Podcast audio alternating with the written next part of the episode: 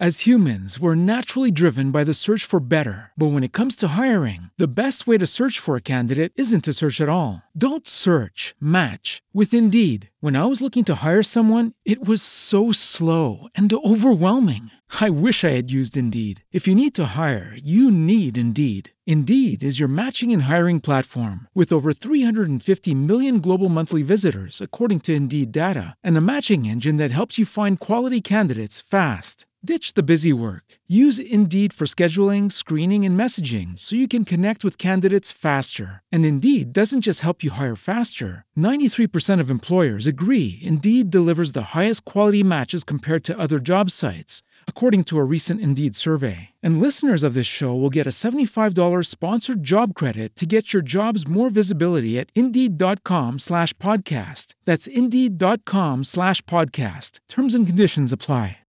Ciao ragazzi, bentornati in questo nuovo episodio di Quattro Passi, io sono Alessandro Sorace e oggi vi porto un episodio speciale, un episodio particolare, uno di quegli episodi che avevo promesso da un po' di tempo che avrei portato e che parla di leggende, di miti e in questo caso vi porto le sei leggende che appartengono all'antica Roma, leggende della cultura romana, molto interessanti e curiose che spesso anche i romani non conoscono perché queste tradizioni tante volte poi vanno via via perdendosi se non recuperate. Quindi ho deciso di portarle perché le reputo tra le più interessanti.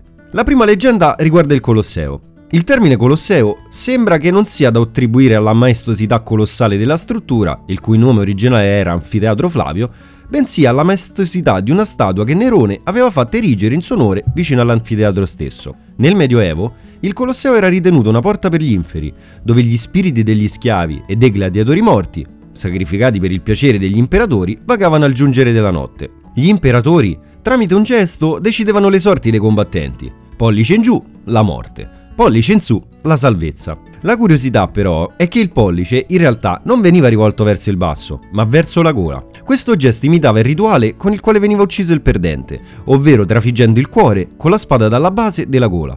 All'interno del Colosseo, oltre ai tradizionali scontri con i gladiatori e gli animali feroci, venivano organizzati anche degli eventi in cui tutta l'arena veniva riempita d'acqua e vi si svolgevano delle vere e proprie battaglie navali simulate. La seconda leggenda si chiama La pietra del diavolo. Entrando nella basilica di Santa Sabina, al centro del Colle Aventino, subito dietro l'osservatore, nell'angolo sinistro della basilica, c'è una piccola colonnina tortile. Sopra di essa si vede una pietra nera tondeggiante, con grosse incisioni dei buchi, come di un enorme artiglio. Stiamo parlando della Lapis Diaboli. Si narra che il diavolo, a San Sabina, tentò più volte San Domenico che in estasi pregava all'ingresso della chiesa, ma, incapace di indurlo in peccato, allora il diavolo seccato gli scagliò contro un pesante blocco di basalto nero, senza però ferirlo. Sulla pietra sono ancora visibili i segni delle dita incandescenti del demonio. La terza leggenda riguarda la Bocca della Verità. Il celebre mascherone di marmo conosciuto in tutto il mondo è conosciuto soprattutto per la sua leggenda, secondo cui se si giura il falso, tenendo la mano nella bocca, verrebbe questa tranciata in un sol colpo. È una leggenda che ormai tutti conoscono, ma non tutti sanno che nel Medioevo la mano di chi raccontava troppe bugie veniva realmente tagliata da un boia strategicamente posizionato dietro il mascherone. In particolare, si racconta che al giudizio della bocca della verità fu sottoposta una nobildonna, accusata d'adulterio dal marito. Accadde che mentre era avvicinata tra la folla del mascherone, D'improvviso un ragazzo le si lanciò contro, baciandola. Di fronte all'indignazione generale, lui si giustificò dicendo di non aver resistito dal porgere un tributo ad una povera fanciulla sicuramente innocente. La donna, una volta infilata la mano nella fessura, dichiarò Giuro che nessun uomo, tranne mio marito ed il giovane che orora mi ha baciato, mi ha mai toccato qualcuno. Riconosciuta innocente per aver avuto la mano salva, venne quindi scagionata. Furbezza e malizia della donna romana che davanti a tutti era stata baciata dal suo amante. La quarta leggenda è quella della porta alchemica di Piazza Vittorio. Siamo nel 1680. In questo periodo l'odierna Piazza Vittorio Emanuele II era un semplice tratto di campagna fuori le mura della città, occupato per buona parte dalla tenuta della villa del marchese Massimiliano Palombara, dei principi Rosacroce. Il marchese era famoso in Roma come appassionato di occultismo ed esoterismo. La leggenda narra che uno degli ospiti del marchese, nel corso dei suoi studi, riuscì a trasformare il piombo in oro. Lo studioso però fece presto perdere le sue tracce, ma lasciò la ricetta in alcuni suoi appunti, che però risultarono incomprensibili al marchese, essendo scritti utilizzando come era consuetudine fra gli alchimisti strane metafore e rebus difficili da decifrare. Il marchese pensò bene che ciò che per lui era stato incomprensibile poteva essere facilmente interpretato da qualcun altro. Per questo motivo, egli decise di pubblicare la ricetta sulla porta d'ingresso del giardino della sua villa, cioè sulla cosiddetta porta magica o porta alchemica. Ora la villa e il giardino non esistono più, ma la porta magica è ancora là, incastonata in un muro dei giardini di Piazza Vittorio.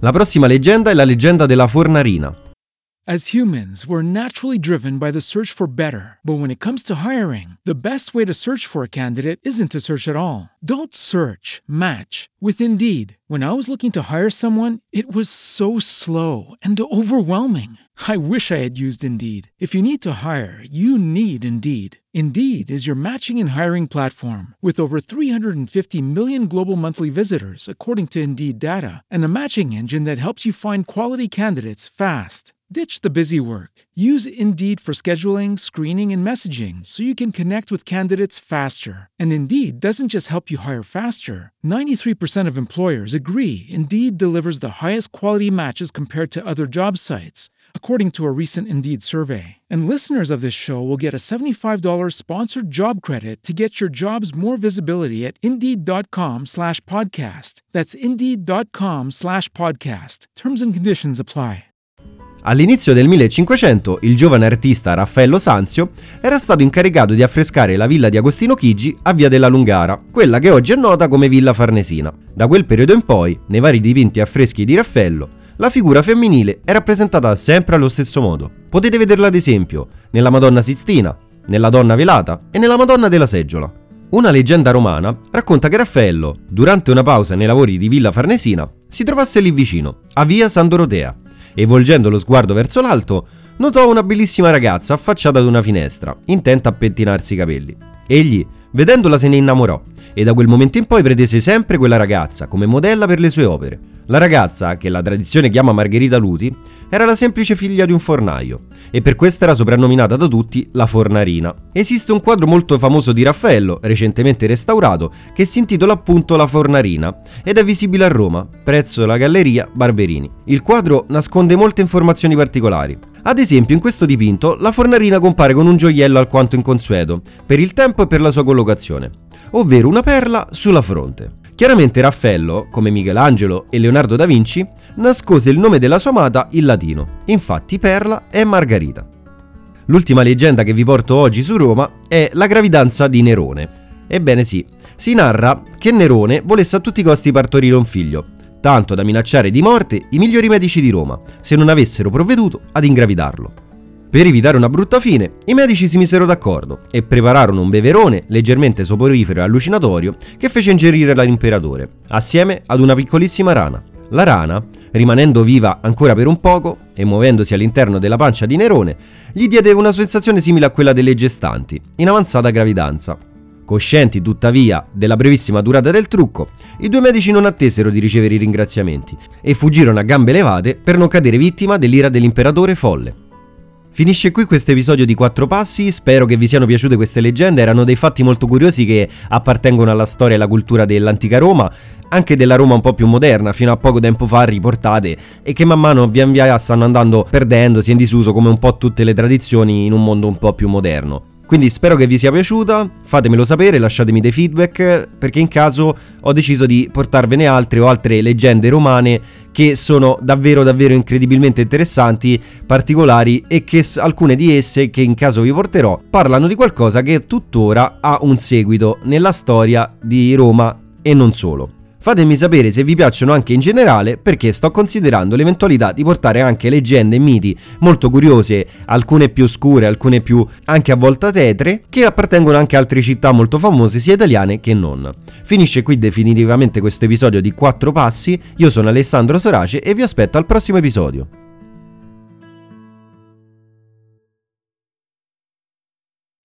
As humans, we're naturally driven by the search for better. But when it comes to hiring, the best way to search for a candidate isn't to search at all. Don't search, match with Indeed. When I was looking to hire someone, it was so slow and overwhelming. I wish I had used Indeed. If you need to hire, you need Indeed. Indeed is your matching and hiring platform with over 350 million global monthly visitors, according to Indeed data, and a matching engine that helps you find quality candidates fast. Ditch the busy work. Use Indeed for scheduling, screening, and messaging so you can connect with candidates faster. And Indeed doesn't just help you hire faster. 93% of employers agree Indeed delivers the highest quality matches compared to other job sites, according to a recent Indeed survey. And listeners of this show will get a $75 sponsored job credit to get your jobs more visibility at Indeed.com slash podcast. That's Indeed.com slash podcast. Terms and conditions apply.